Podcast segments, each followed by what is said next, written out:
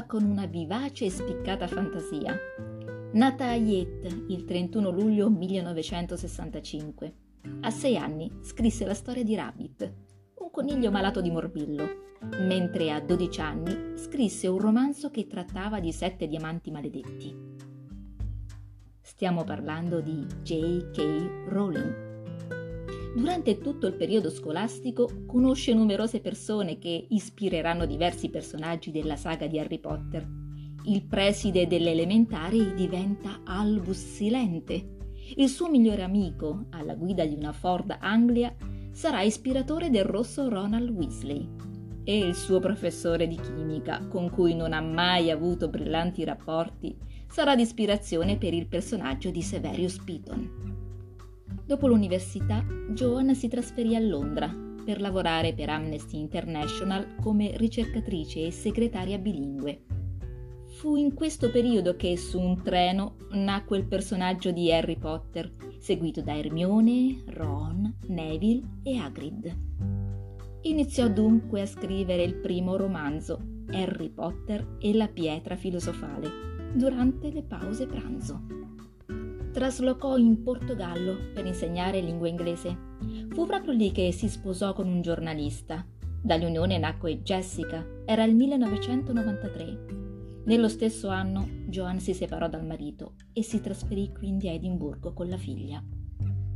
Dopo questa parentesi portoghese, per l'autrice iniziò un periodo molto cupo, segnato da una forte depressione e da una situazione finanziaria disastrosa essendo senza lavoro, doveva pagare l'affitto del suo appartamento con gli assegni di disoccupazione e vivevano esclusivamente grazie ai sussidi statali.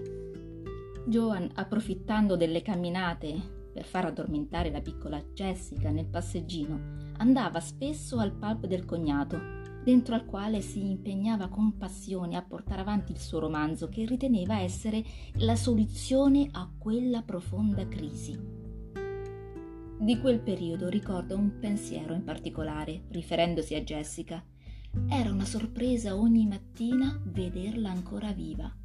John infatti credeva che in quel periodo ogni cosa bella sarebbe andata storta, come tutto il resto, e che non sarebbe mai più stata felice o spensierata.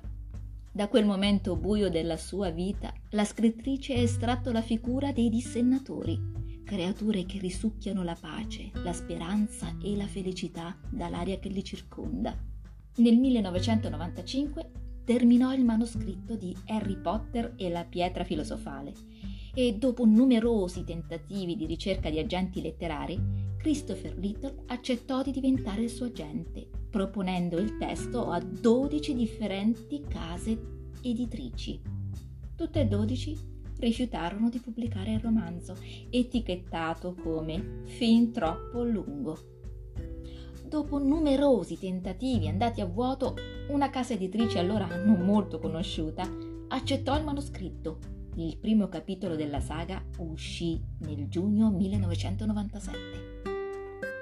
La decisione di uno pseudonimo sembra sia stata richiesta alla Rowling dalla casa editrice stessa preoccupata che il pubblico, considerato il target del libro, gli adolescenti, accettasse con difficoltà una scrittrice donna.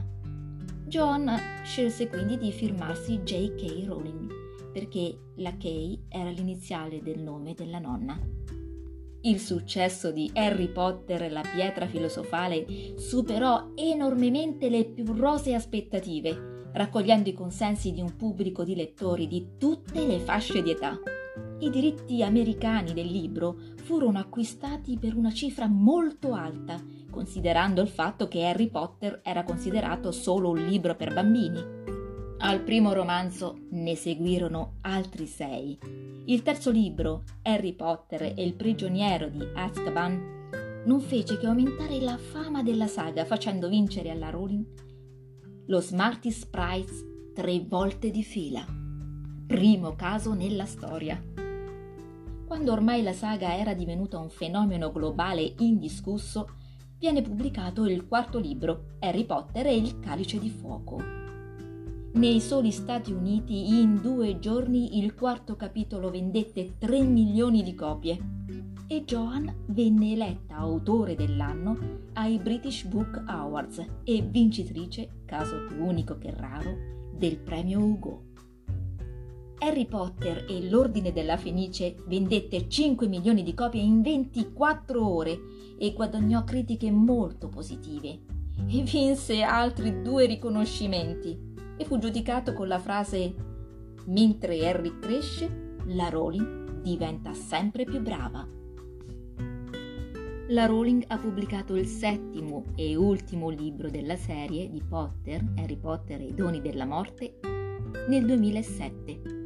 Il libro, attesissimo in tutto il mondo, è uscito vendendo 20 copie al secondo in Gran Bretagna e superando quindi tutti i record, secondo i dati sono state vendute ben 11 milioni di copie in 24 ore e 72 milioni in tutto il mondo nel primo fine settimana, facendo diventare l'ultimo capitolo della saga il libro più venduto nella storia dell'editoria. Negli ultimi anni, sotto lo pseudonimo maschile di Robert Galbraith, spacciato come un autore al debutto, la Rowling pubblica una saga di romanzi gialli il primo libro di questa saga non è passato inosservato. Infatti, lo scrittore Peter James ha dichiarato al Sunday Times che dopo aver letto il romanzo ha pensato che lo scrittore fosse molto maturo, non un esordiente. La vera identità dell'autrice è stata rivelata dal Sunday Times. La Rowling avrebbe sperato di mantenere questo segreto ancora per un po', considerando questa esperienza meravigliosa e liberatoria senza il clamore e le pressioni dell'aspettativa che un nuovo libro con il suo nome avrebbe generato, ma per puro piacere di ottenere un feedback con un nome diverso. Amazon ha dichiarato che le vendite del libro sono aumentate di circa il 500.000% solo nella mattinata dopo la notizia della reale identità dell'autrice. La Rowling è nota per il suo forte impegno in beneficenza e a causa delle molte richieste di finanziamento ha creato appositamente un fondo fiduciario che gestisce le donazioni. Queste ultime si concentrano soprattutto in favore delle fasce più deboli, donne e bambini, della lotta alla povertà e dell'aiuto alla ricerca scientifica.